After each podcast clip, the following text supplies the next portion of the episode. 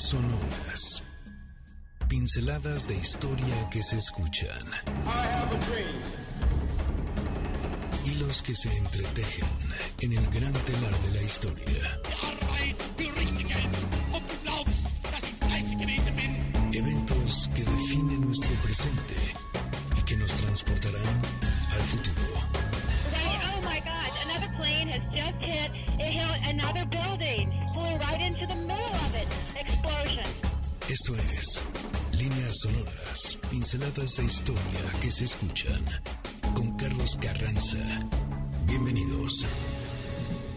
Muy buenas tardes, ¿qué tal? Bienvenidas y bienvenidos a un programa más de líneas sonoras, con todo el ritmo, con toda la música, con toda la actitud, para abordar uno de los temas más eh, controversiales, pero al mismo tiempo que vaya que da de qué hablar, que vamos a desarrollar durante esta tarde.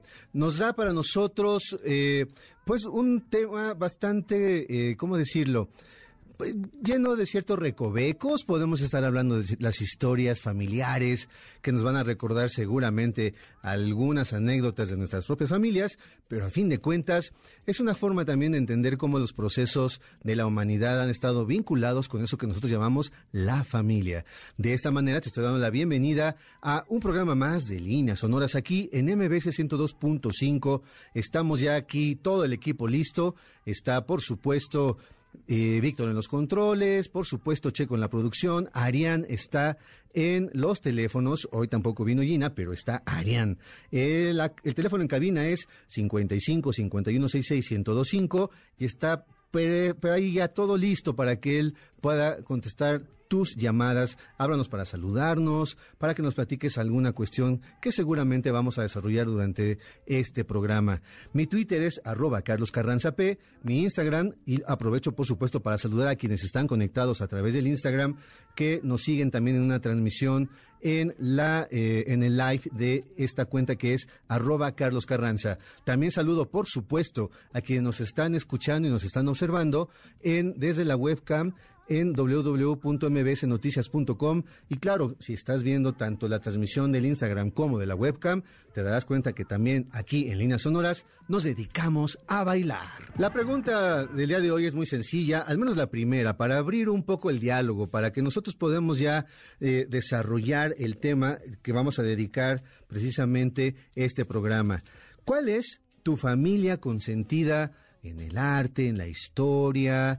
Eh, en la televisión, por supuesto, eh, quizá en el cine. Hay muchísimas, pero muchísimas familias. Te voy a mencionar, por ejemplo, algunas cuantas que a lo mejor ahorita ya toda la memoria y todos tus recuerdos se van a golpar, claro que son no solamente en tu mente, sino también en tu corazón. Por ejemplo, los hermanos eh, Tanner de la eh, serie de Alf, o los locos Adams, que también eran una extraordinaria familia. Actualmente, pues ya eh, una generaciones más hacia acá, los Simpson, o qué tal en las caricaturas, la familia de los Picapiedras, los supersónicos, en fin.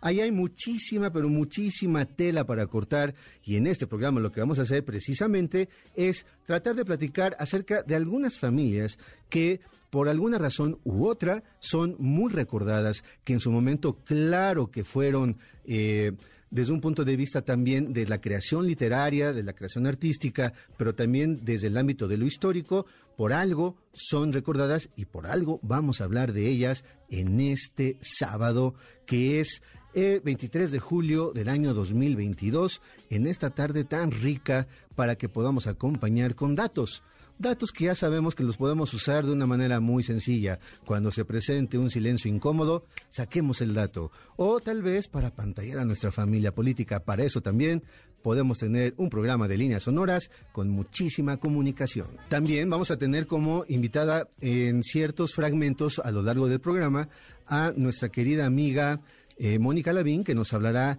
de su más reciente publicación, Los últimos días de mis padres, que vamos también a eh, platicar, que vamos a compartir y que sin duda alguna será la invitación a que abordemos la lectura que en verdad es extraordinaria que es una historia exquisita la que nos comparte nuestra amiga y que a lo largo del programa, a partir de algunos fragmentos por la entrevista que le hicimos hace algunos días, va a poder ella mencionarnos algunos aspectos, algunas eh, características de lo que eh, de cómo se fue desarrollando la confección de esta historia que nos comparte y que sin duda yo al menos te puedo, eh, te puedo también sugerir que la puedas disfrutar tanto como lo hice yo. Pero bueno, a ver, entrando ya al tema directo. Las familias han sido consideradas como parte fundamental en la historia y en el proceso de la civilización a lo largo del tiempo. Por ello, sería imposible que no fueran consideradas como parte de las expresiones culturales desde tiempos inmemoriales. En cierta manera se imponía una perspectiva, por llamarla de alguna manera, natural, en la que existían los padres, las madres, sus respectivas descendencias, es decir, las hijas, los hijos, una jerarquización. Pero lo que hay algo que necesitamos también subrayar es que el concepto de familia ha sido algo que ha evolucionado, que, se ha transformado, que ha cambiado a lo largo del tiempo y por supuesto dependiendo de la cultura a la que estemos refiriéndonos. Y bueno, los vínculos que existen entre ellos y ellas han dado mucho, muchísimo de qué hablar.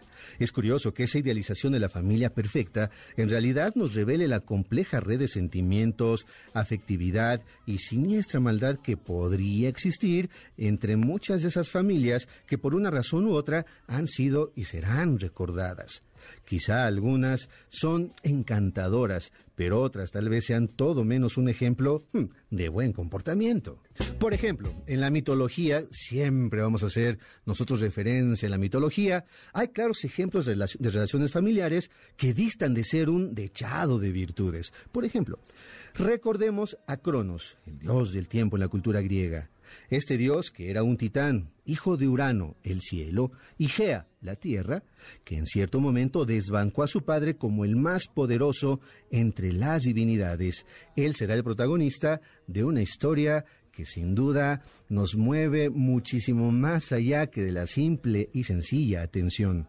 Cronos era representado por lo general con una hoz para que no se olvidaran sus hechos. ¿Cuáles? Ah, pues resulta que Urano, su padre, en una de las versiones del mito, por supuesto, obligaba a que Gea retuviera a sus hijos en su seno para dificultar ese posible nacimiento. Lo cual obviamente provocó el enojo de Gea, quien hasta el gorro del ultraje y del maltrato le dio una hoz a su hijo Cronos para que se enfrentara al padre y diera por terminada semejante problema. Se contaba que Cronos, junto con sus demás hermanos, al enfrentarse al padre, lo castró con dicha arma, sí, con la hoz.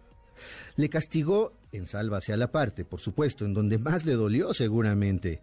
De esa terrible y pues gráfica acción, y tal vez muy dolorosa para el propio Titán, al salpicar la sangre nacieron los gigantes, las erinias, que son las divinidades de la venganza, y las melias, que son un tipo de ninfas que se asociaban con un árbol llamado los fresnos. Ah, pero también de la espuma que se formó en el agua a causa de aquella parte cercenada que se arrojó al mar, nació ni más ni menos que la gran y extraordinaria diosa Afrodita. Pero esa familia dio mucho más de qué hablar, pues el mismo Cronos, Saturno en el mundo latino, luego de casarse con Rea, comenzó a tener hijos. Además, Rea era su hermana. Sin embargo, sí, el típico pero. Sin embargo, luego de escuchar a su madre Gea, que le vaticinó que sería destronado por uno de sus propios hijos, este titán decidió comérselos justo en el momento en el que nacían. Por cierto, no dejen de apreciar la terrible y genial obra de Francisco de Goya y Lucientes llamada Saturno devorando a un hijo, pintada entre 1819 y 1823. Rea, cansada también de esta situación, pidió consejo a Gea para que el hijo de que estaba por nacer pudiera esconderlo de la dieta del papá. Así, luego de que Zeus naciera, Rea le dio a Cronos una piedra envuelta entre pañales y al pequeño que nació en Creta lo escondió en una cueva. Y así comenzó otra historia, la del padre de los dioses llamado Zeus, que también se enfrentaría a su propio padre en la guerra llamada Titanomaquia. También así comienza otra de las historias más peculiares de la mitología griega y que hasta el día de hoy seguimos recordando. Vamos a ir un corte y volvemos. Estamos aquí en líneas sonoras, en vivo, en MBS 102.5. Tú nos invitas a, a partir del estarnos narrando y compartiendo, justo como dice el título, los últimos días de vida de tus padres, de tu papá, de tu mamá, no solamente es hacer como un, un repaso, que ese sería lo más eh, elemental posible en cuanto a las acciones, en cuanto a el tiempo, sino también es un asunto que tiene que ver con tu propia manera de entender la vida, de entender la muerte y de entender los procesos familiares. Exacto. Ay, qué bonito esto que dijiste de los procesos familiares. Eh, nunca había como pensado en el concepto de procesos familiares y creo que es muy interesante. A mí me interesan mucho las familias, me gusta leer novelas de familias, eh, cuentos de familias. siempre me ha gustado mucho esta idea de que son pequeños universos eh, donde puede pasar todo, donde, donde las pasiones eh, existen, los lazos, este, toda una dinámica que va cambiando a lo largo de la vida y que justamente, pues creo que yo me sitúo en ese proceso de la despedida, ¿no? O de la el desarmado de una familia, ¿no? Creo que eso es la partida de los padres, desarma un, orden, un arreglo. Y, por otro lado, la escritura, y déjame decirte que gracias, qué bueno que dijiste que te gustó mucho pues ¿qué, quiere un escritor? Pues quiere, quiere esa complicidad del otro lado. Además, siempre hay inseguridad, o sea, uno no escribe desde la certeza de lo que va a pasar con el texto, uno no lo escribe así, uno lo escribe desde, desde el deseo de la escritura, desde la necesidad de la escritura, como en este caso, pero pues me gusta mucho que haya, haya producido en ti algo. O sea, yo siempre digo que leo y para no, que no me deje indiferente lo que leo. Y, escribo pensando que ojalá mi lector no sé qué, no sea indiferente al texto. Traemos el pasado directo a tus oídos a través de las líneas sonoras. En un momento continuamos. Gracias por continuar con nosotros. Esto es Líneas Sonoras. Estamos ya de vuelta aquí en Líneas Sonoras, en vivo en MBC 102.5. Te recuerdo nuestros teléfonos en cabina 55 51 66 1025. Ahí está ya Arián completamente atento para que comiencen a caer las llamadas y te puedas llevar uno de los regalos que vamos a tener durante nuestro programa. ¿Y qué les parece que comenzamos a abrir precisamente ese posible diálogo? La pregunta es muy sencilla. ¿Cuál es eh, tu familia consentida en la historia, en el arte, en el cine, en las caricaturas, en fin, ya al principio dimos inclusive algunas de ellas, pero eh, pues con que nos platiques tú y nos digas esa familia que a ti te marcó, te gusta, te llama la atención, en fin, o que simple y sencillamente te gusta porque o te llama la atención porque históricamente fueron tremendas, también nos la puedes compartir. Y en este bloque vamos a regalar a, a las personas que nos llamen y contesten esta pregunta, un pase doble para que vayan a disfrutar del concierto de Alejandra Guzmán en la Arena Ciudad de México. Y también un pase cuádruple para que vayan a disfrutar de la exposición Dinosaurios Animatronics recargado en el Fórum Buenavista. Y este pase cuádruple es para dos niños y para dos adultos. Así es que bueno, también pues un concepto quizá y posiblemente familiar para que también vayan a disfrutar de esta extraordinaria exposición. Y más adelante tendremos otros regalos, pero por lo pronto estos son los dos primeros. Y con que nos digas cuál es tu familia consentida de la televisión, de la historia, de las caricaturas, de del arte, del cine, en fin, ahí puedes tú tener la posibilidad de disfrutar de alguno de estos dos regalos. Ahí con una canción muy, muy, muy, muy ochentera, Running in the Family de Level 42, estamos disfrutando también de este programa. Y vamos a escuchar la segunda eh, intervención de nuestra querida amiga Mónica Lavín, que nos está hablando precisamente de su más reciente publicación, de su libro Los últimos días de mis padres, que sin duda vas a disfrutar. Escuchémosla. Fíjate que yo creo que es que escribir es siempre tratar de contestar algunas preguntas. Y en este libro me daba cuenta que era más formular preguntas que encontrar respuestas. Pero ya el hecho de formular preguntas es, creo, una forma de comprensión, un intento de comprensión de ese momento tan abrupto como lo señalas, como ocurrió, tan eh, esos días de hospital donde tú no puedes ponerte a reflexionar sobre la vida y la muerte. Y, o sea, no, ni qué es la orfandad. O sea, no hay, no hay lugar para eso y necesitas distancia, o eso me pasó a mí, no una distancia muy grande. Yo empecé a escribir este libro, tuve padres que vivieron muchos años, largos años, y quizás eso me dio, porque es paradójico, o sea, eso me dio una larga relación con ellos una relación que sostuvo una conversación en el tiempo, que me permitió compartir eh, muchísimos momentos de, mi propio proceso, de mi propio crecimiento o etapas de la vida. Y entonces, bueno, el hueco resulta muy fuerte, hasta que la escritura eh, me, me, devolvió, porque yo no sabía, yo no sabía por qué lo estaba escribiendo. Es decir, respondía a una necesidad de comprender ¿Qué pasó, como tú decías, en esos días vertiginosos que tienen una cronología?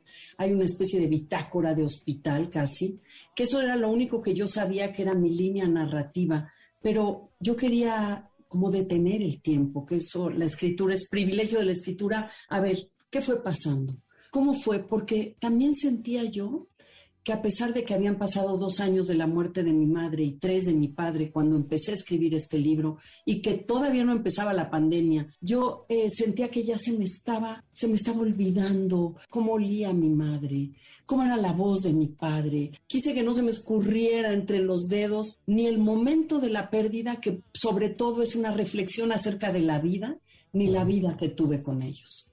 Y creo que la escritura es un arma de sobrevivencia es una manera de, a ver, ¿qué pasó? ¿Quién era yo? ¿Cómo soy yo? Eh, ¿Quiénes eran ellos? Finalmente, no solo papá y mamá, sino él y ella. Líneas sonoras. Escuchando esta canción I Want You Back de The Jackson Five, también una familia que vaya que fue tema de mucho escándalo, controversia, pero que sin duda también nos dejó grandes y extraordinarias voces. Una de ellas, claro, Michael Jackson, que es justo el que lleva la voz cantante y sonante de este grupo de hermanos, pues es, dio... Eh, eh, ¿cómo decirles?, temas suficientes para nosotros también entender que detrás de la fama, pues puede haber algunos asuntos familiares muy complejos. También estamos escuchando a la eh, a nuestra amiga Mónica Lavín, que nos está hablando de su libro Últimos días de mis padres, publicado por Editorial Planeta, y del cual seguiremos escuchando algunos fragmentos de su entrevista. Posteriormente te voy a invitar a que escuches la entrevista completa en nuestros canales respectivos. Pero, retomamos nuestro tema.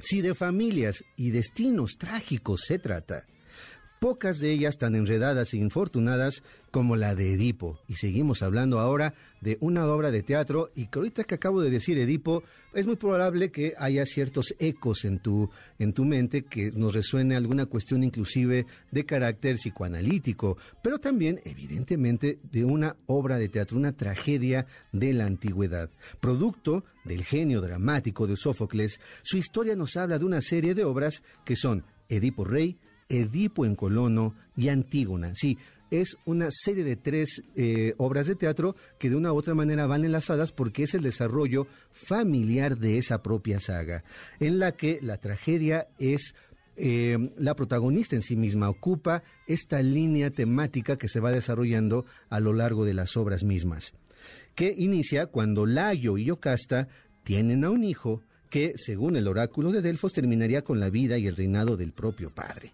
En efecto, ese niño era Edipo, por lo cual decide enviarlo a una muerte segura en manos de uno de sus criados.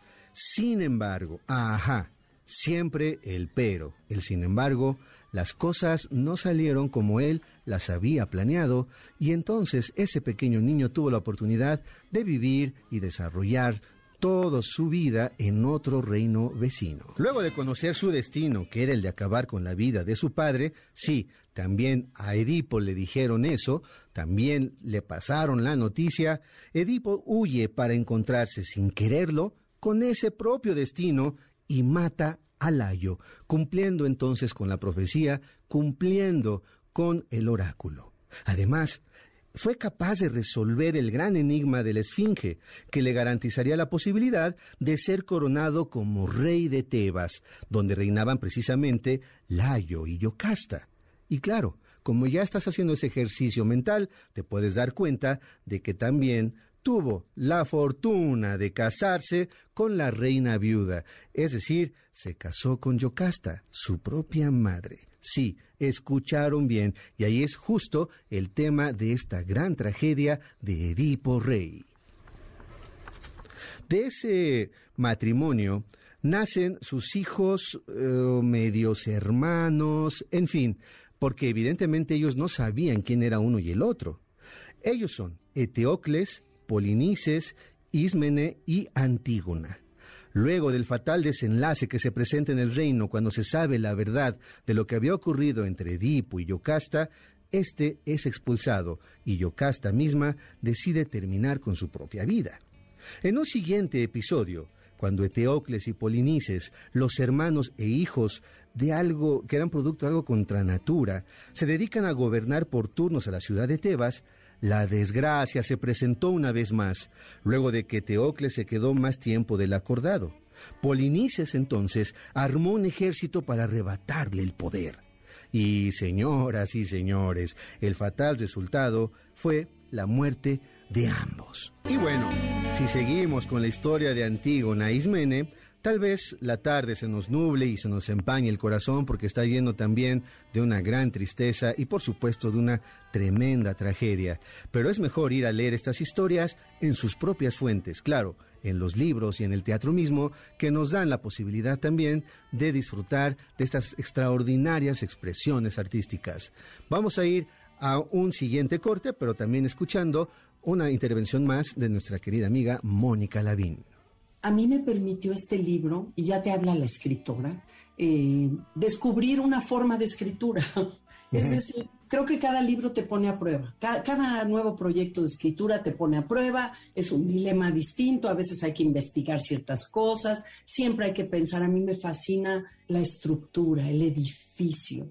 Eh, y aquí yo solo sabía que los días tenían que ir pasando y acercando a mis padres hacia la muerte y que la memoria mía, o sea, yo no sabía cómo iba yo a ir asociando esos momentos de hospital con otro tiempo, tú hablas de esta memoria más fresca y otra memoria involuntaria. O sea, no me puse a decir, ¿qué contaré? ¿Qué contaré aquí en este momento? No, era como si viviera, tú dijiste, a flor de piel el dolor, a flor de memoria, a flor de, de pasados en distintas capas como esta cebolla, no sabía tal momento de hospital si me iba a llevar a qué momento de la vida, eh, a qué asociación, a qué... Entonces fue una escritura de descubrimiento. O sea, a pesar de que eso que narro creía conocerlo porque es mi vida o porque es la vida que viví con mis padres, era como proceso de escritura un descubrimiento de lo que yo necesitaba contar. Porque imagínate, el rompecabezas puede ser infinito, inmenso, o sea, no es una autobiografía esto. No estoy tratando de describir mi vida, no, eh, ni la vida de ellos. Es eh, un tapiz de lo pertinente o para que yo pudiera comprender el vínculo con mis padres. ¿Qué me une? ¿Qué me unía con ellos? Ahora sé que me une este libro también, por ejemplo. Historia no es el relato sencillo de un suceso son las líneas que se unen a través del tiempo.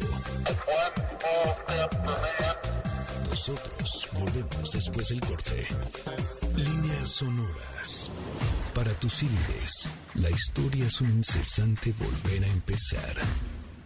Of Princess Diana, French authorities say the driver of her car, her car, was legally drunk at the time of the high-speed fatal crash. Ya estamos de regreso en Líneas Sonoras. Estamos ya de regreso aquí en Líneas Sonoras. Estamos en vivo en MBC 102.5. Te recuerdo, los teléfonos en cabina son 55 51 66 1025. Ahí está Arián, perfectamente listo para seguir tomando tus llamadas. Quiero mandar saludos especialmente a las personas que se están conectando a nuestra transmisión de Instagram.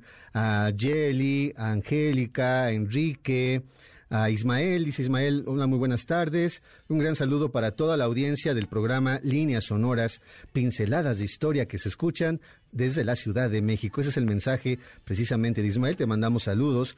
Saludos también, por supuesto, a Soleicito, a Parrams, a Leti Osito, también se han conectado Guille, a Hipollo Macías, y gracias también, Leti, por tus saludos. También quiero aprovechar para saludar a las personas que están conectadas a través de la webcam de www.mbsnoticias.com. También les saludo desde aquí, desde la cabina, y también saludos allá atrás en el espejo, que también me están saludando. Así es que, por supuesto, a ti que nos estás escuchando, si estás comiendo, pues que tengas muy buen provecho. Si estás dirigiéndote a otro lugar, que tengas un muy buen camino. Pero es un privilegio que nos permitas acompañarte en esta tarde del sábado 23 de julio del año 2022. Y bueno, seguimos con nuestro tema. Ah, pero no, no, no, tenemos que dar más regalos. No, si no, nos vamos a quedar aquí con... Eh, con regalos en la chistera y pues no, no se trata de eso. Tenemos que ser muy, muy, muy atentos para poder responder a la pregunta. ¿Cuál es tu familia favorita del arte, de la historia, del cine, de las caricaturas? En fin, Solamente con que nos respondas a eso, te vas a poder llevar uno de los regalos que este día Checo ahí en su afán de andar buscando a ver cómo consentirlas y consentirlos, pues nos brinda la oportunidad de poder compartir contigo. Tenemos un pase doble para que vayan a disfrutar del concierto de Alejandra Guzmán en la Arena Ciudad de México. También un pase cuádruple para que disfruten de la exposición Dinosaurios Animatronic recargado en el Fórum Buenavista y este es un pase cuádruple para dos niños y dos adultos. Y aquí va la siguiente oleada de regalos. A ver, va un pase doble para que vayan a disfrutar del musical Mentiras por si están ustedes con esa nostalgia de los ochentas y los noventas y quieren cantar a todo pulmón, pues vayan a ver y a disfrutar de este musical. Pero también tenemos un pase para aquellas y aquellos que quieren disfrutar y todavía tienen fe en la selección nacional de fútbol. Ah, seguramente no faltará quien tenga todavía esa velita encendida de que posiblemente en esta ocasión sí pasemos al quinto partido. Vayan y disfruten con un pase doble para la experiencia inmersiva de Viva mi selección. Así es que ahí están los cuatro regalos que vas a poder disfrutar si te comunicas al 55 51 66 1025 y le dices a Arián cuál es tu familia favorita en la historia, en la televisión, en las caricaturas, en fin, aquella que te llame la atención o aquella que digas, oye, sabes que yo quiero hablar tal vez de esta familia porque me parece que era tremenda desde un punto de vista histórico, artístico, en fin, ahí están las posibilidades. Vamos a retomar ahora nuestro tema. Eh, hablando de familias complejas, en el mundo y la mitología mesoamericana también daban de qué hablar. Quizá recuerden quienes ya tengamos varios procesos electorales encima, que en el año 1982 comenzó a circular una moneda que era muy atractiva y era muy singular, pues tenía la imagen de una figura en posición muy caprichosa. Bastaba con preguntar un poco para saber que se trataba de la imagen de la Coyolxauhqui, precisamente la hermana del dios Huitzilopochtli. Ambos habían sido hijos de Coatlicue, esta diosa madre. Cuenta la narración mítica que cuando esta diosa habitaba en Coatepec y tenía como tarea el barrer y limpiar, sucedió algo extraordinario que por supuesto solo en el pensamiento mítico podía ocurrir. Un día cayó sobre ella una pluma fina, un grupo de, de plumas muy finas que sin pensarlo las guardó debajo de su vestido en su seno. Cuando las buscó ya no estaban, pero algo había cambiado, pues en realidad, gracias a esta pequeña acción, Coatlicue se embarazó. Ante esta acción, los otros hijos de Coatlicue, unos llamados los 400 urianos, que algunos plantean que pueden ser inclusive las estrellas, y Colyosauki se enojaron mucho al darse cuenta del embarazo de su madre, preguntándose quién era el padre. Así urdieron el plan de matarla, pues era imperdonable aquello que había ocurrido. Mientras tanto, Huitzilopochtli, que estaba ya en el seno de su madre, le confortaba hablándole, diciéndole que no se preocupara, que él sabía lo que tenía que hacer en el momento indicado. Así llegó el día en que se cumpliría el terrible plan. Pero cuando estaban a punto de acabar con la vida de su madre, en ese momento nació Huitzilopochtli, el dios de la guerra y de advocación solar, que con sus armas y su escudo para impedir aquella fechoría, pues evidentemente se enfrentó con todos sus hermanos y por supuesto con su propia hermana, a la cual Luego de cortarle la cabeza, su cuerpo rodó y se desmembró y por eso se le conoce así también, como la diosa desmembrada, quedando a los pies del cerro de Coatepetl y terminando también con sus 400 hermanos. Vaya, también son vínculos familiares. Pero demos otro salto en nuestras líneas sonoras y viajemos ahora a la época en la que dos familias dieron también muchos temas y por diferentes causas fueron sin duda alguna protagonistas de dos reinos que al mismo tiempo eran como faros de lo que iba a suceder en el siglo XVII y en el siglo XVI en Europa época de linajes y dinastías, de sucesiones por sangre, riqueza y poder político, en el que los, ecos de, las familias como los Medici, Sforza, Strozzi, Orsini los Borgia en Italia dominaban el panorama renacentista, pero en Inglaterra estaban los Tudor y en España otra familia de la cual hablaremos en unos minutos. Pero estos Tudor también fueron unos personajes que cada uno fue generando una historia distinta. Resultado de la unión de las familias York y Lancaster, que también se les conocía como las casas de York y la casa Lancaster, cuyo delicado símbolo era una rosa con pétalos blancos y rojos, la dinastía Tudor gobernó el reino de Inglaterra desde el año 1485 hasta el 1603 y fue la responsable de uno de los cambios más decisivos en la historia de este reino.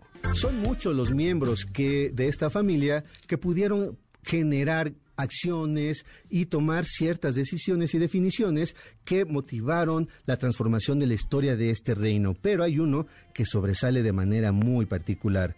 Quizá el linaje que incluye a Enrique VII, a Enrique VIII y por supuesto Isabel I son los que de manera gravitante eh, van a ocupar nuestra atención y también ocupar la atención de muchas personas que se han dedicado a estudiar esta etapa. Sí, Tal vez el nombre que ya les resonó en la memoria es el Enrique VIII, aquel que fue famoso por casarse ni más ni menos que seis veces. Este monarca, el más complejo y determinante de toda la dinastía, había heredado a los 17 años la corona que en ese momento ceñía a su hermano. Y claro, para no perder los privilegios, toda la riqueza y la seguridad que implicaba y que había, por supuesto, se había gestado en el matrimonio de su hermano con Catalina de Aragón, hija menor de los reyes católicos, por cierto, eh, él mismo decidió buscar que fuera quien se volviera a casar con ella. Entonces él se casó con su cuñada, que al mismo tiempo era una viuda. Y vamos a hacer un paréntesis, porque vamos a ir a un corte y también escuchemos la última intervención de nuestra amiga Mónica Lavín. Este libro me colocó muy de cara a mis orígenes, ¿no? No solo mis padres, sino de dónde venían ellos. Qué tan fortuito es que yo esté aquí, ¿no? Escribiendo y hablando del libro. Qué tan fortuito es de dónde vengo, de qué estoy, qué, qué de qué caminos y qué elecciones tuvieron que hacer mis padres, incluso frente a la pérdida, mi madre de un país porque es exiliada de la guerra civil española, y, luego de sus, de sus propias orfandades.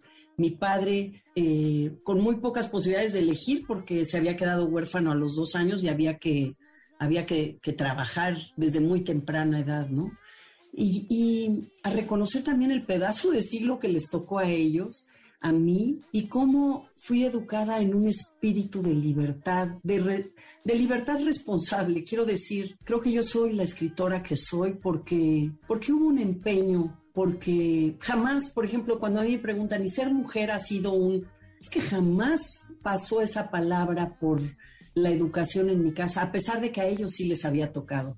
Eh, jamás, como tú eres mujer, no vas a hacer esto, como tú eres... No, no, no, no. Por eso a mí al principio me perturbaba la pregunta, como mujer debe haberte costado mucho trabajo. No, como persona me ha costado el trabajo que me ha costado, pero jamás tuve ese, ese marbete de procedencia. No, al contrario, había que, había que luchar por lo que uno quería, había que darle la cara. Así es. Muchas gracias por tu lectura y tu conversación, Carlos. ¿eh? Pues gracias, Mónica.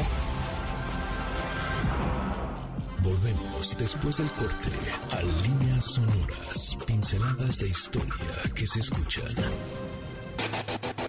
The attack yesterday on the Hawaiian island has caused severe damage to American naval and military forces. Ya estamos de regreso con estas pinceladas de historia que se escuchan. Estás en Líneas Sonoras. Y en nuestra gustada sección, Víctor, por orden en este programa, comencemos a ponerle otro ritmo para comenzar a bailar, para que nuestro cuerpo ya comience a identificar que la tarde de sábado va doblando y que después de escuchar, por supuesto, los siguientes programas como eh, El Cocodrilo, El Banquete del Doctor Zagal, Balones al Aire y, por supuesto, E-Track, después tengamos toda la noche para bailar, por ejemplo, con esta canción del extraordinario Kevin Johansen.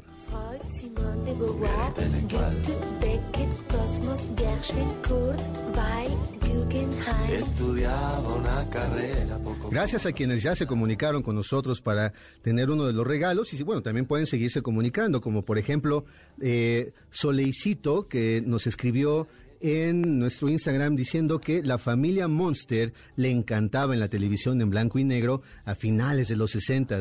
Leteocito nos comenta que la familia Adams, es decir, los Loco Adams, es la familia que le llamaba muchísimo la atención, pero también quienes nos llamaron por teléfono nos plantearon sus respectivas respuestas y los supersónicos, la familia Peluche y también los Tudor fueron los que se llevaron las palmas. Vamos a terminar esa historia, ese enredo. Eh, habíamos hecho un pequeño paréntesis en el cual eh, tuvimos la oportunidad de escuchar cómo Enrique VIII, para tratar de conservar los privilegios que tenía el matrimonio o que había generado el matrimonio de su hermano, que hasta ese momento era el rey, era quien portaba todo el poder y que murió, pues decidió casarse con su cuñada, que al mismo tiempo era la viuda del hermano. Ya se imaginarán ustedes lo que fue ocurriendo en esa época, en el siglo XVI, cuando esta eh, noticia pues comenzó a eh, darse a conocer en toda Europa. Por supuesto fue casi un escándalo, pero ahí no, ahí no terminó, al contrario, Ahí comenzó la historia. Nos llevaría muchísimos programas a hablar de cada uno de los matrimonios de Enrique VIII, pero nos podemos detener en algo. Es claro que Enrique VIII lo que buscaba era tener un hijo varón para garantizar la sucesión, pero pues ninguna de las mujeres con las cuales se había casado le había dado o le había otorgado esa posibilidad o quienes o los niños que habían nacido pues no eh, habían muerto, por ejemplo, al poco tiempo de, nacer. Eh, esto comenzó entonces una, y derivó en una serie de aventuras, amoríos y nuevos matrimonios que, por supuesto, culminaron con la separación de la Iglesia Católica en el año 1527 y la conformación de la nueva Iglesia Anglicana todo por buscar el divorcio con Catalina de Aragón para que todo fuera entonces una vía legal, pero como no se había logrado, pues entonces él decidió separarse y formar su propia iglesia. Una de sus seis esposas fue ni más ni menos que la malograda Ana Bolena, coronada reina en el año 1533 hasta el 36, cuando fue ejecutada porque fue acusada de adulterio. Sin embargo, la hija de ambos, Isabel I, sería coronada reina y conocida también como la Reina Virgen, quien le daría a Inglaterra una época de gloria sin igual en toda su historia, la gran época conocida como Isabelina, en el que brillarían personajes como William Shakespeare. Eh, por cierto, y si hablamos de este autor, ¿qué tal la familia de Hamlet? También daba muchísimo de qué hablar entre asesinatos y amores poco posibles. Y brincamos el Canal de la Mancha para llegar a los reinos hispánicos y encontrarnos con otra familia que estaba menos cuerda que las cuerdas, los Austrias. Seguramente han escuchado las leyendas acerca de Juana, conocida como la Loca, y su posible dulzura de ese cacao llamado Carlos V, pues vaya vínculos que se había establecido entre ellos.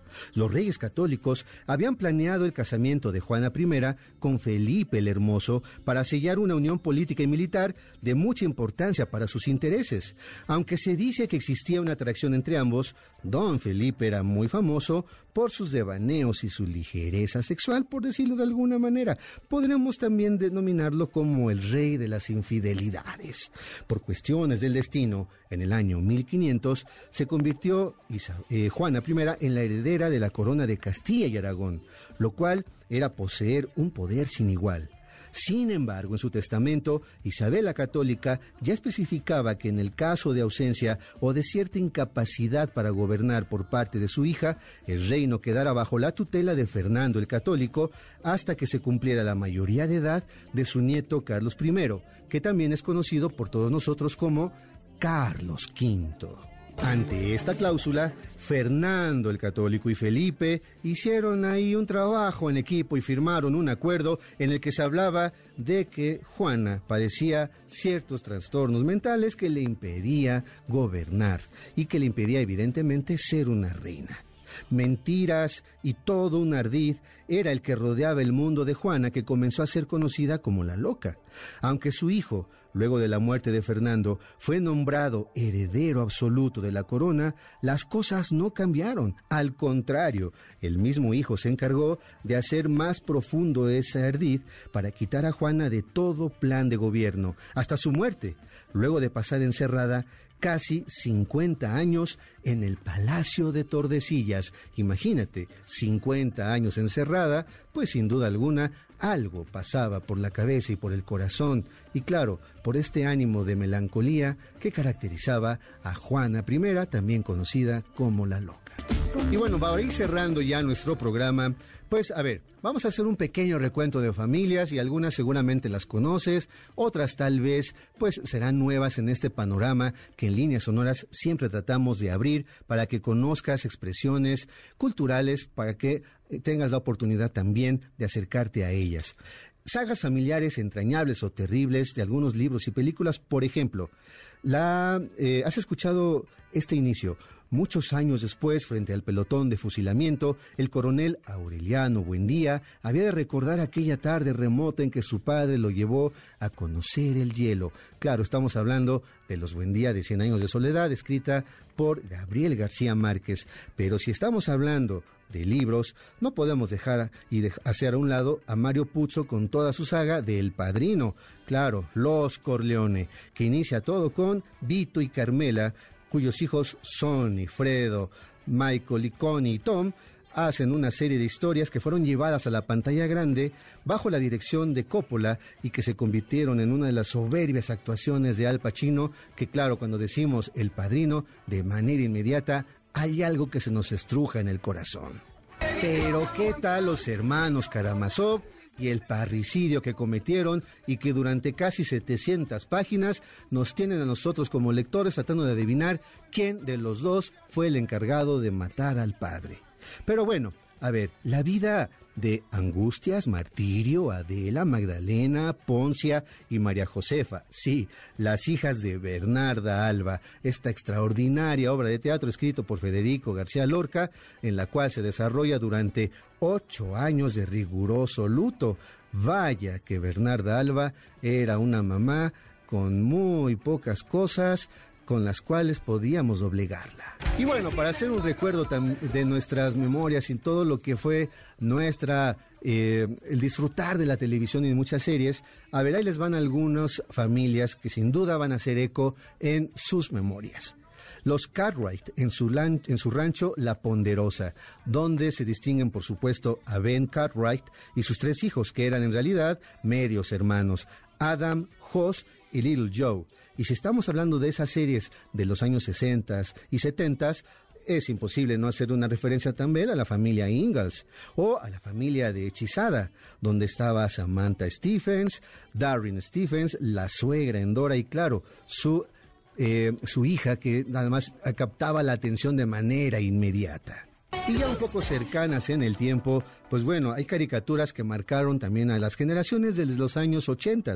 Por ejemplo, la familia Robinson, que fue una familia que por una razón muy extraña eh, se dedicó a sobrevivir en una isla y la caricatura nos hablará precisamente de todas las peripecias que tuvieron que hacer para sobrevivir y después dejar esa isla.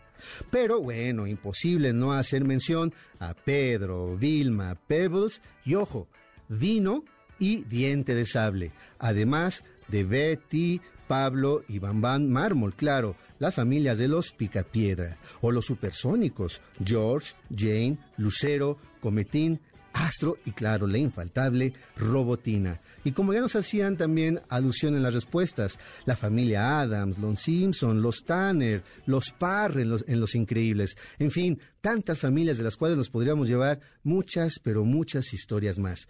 De esta manera voy a cerrar nuestro programa de líneas sonoras invitándote a que nos escuches también en nuestra, eh, en nuestra cuenta de Spotify por si quieres volver a escuchar el programa o alguno de los programas anteriores. También estamos en la página de www.mbsnoticias.com donde también nos puedes escuchar a partir del próximo lunes. Nosotros nos escuchamos la próxima semana, pero te quiero agradecer a ti que nos diste la oportunidad de acompañarte durante esta tarde. Gracias a Víctor en los controles, a Arián en los teléfonos, a Checo en la producción y por supuesto te voy a dejar en compañía de nuestro querido Sergio Almazán y su cocodrilo, que además va a hablar de, una, de un tema extraordinario, los 150 años de los funerales del gran presidente Benito Juárez. Así es que te dejo con el cocodrilo. Gracias por tu generosidad y nos escuchamos la próxima semana. Por hoy, nuestro viaje ha terminado.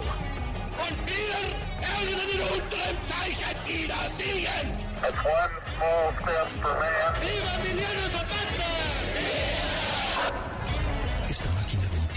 volverá a despegar la siguiente semana. Los esperamos aquí, en líneas sonoras, pinceladas de historia que se escuchan. Martin Luther King 20 minutes ago died.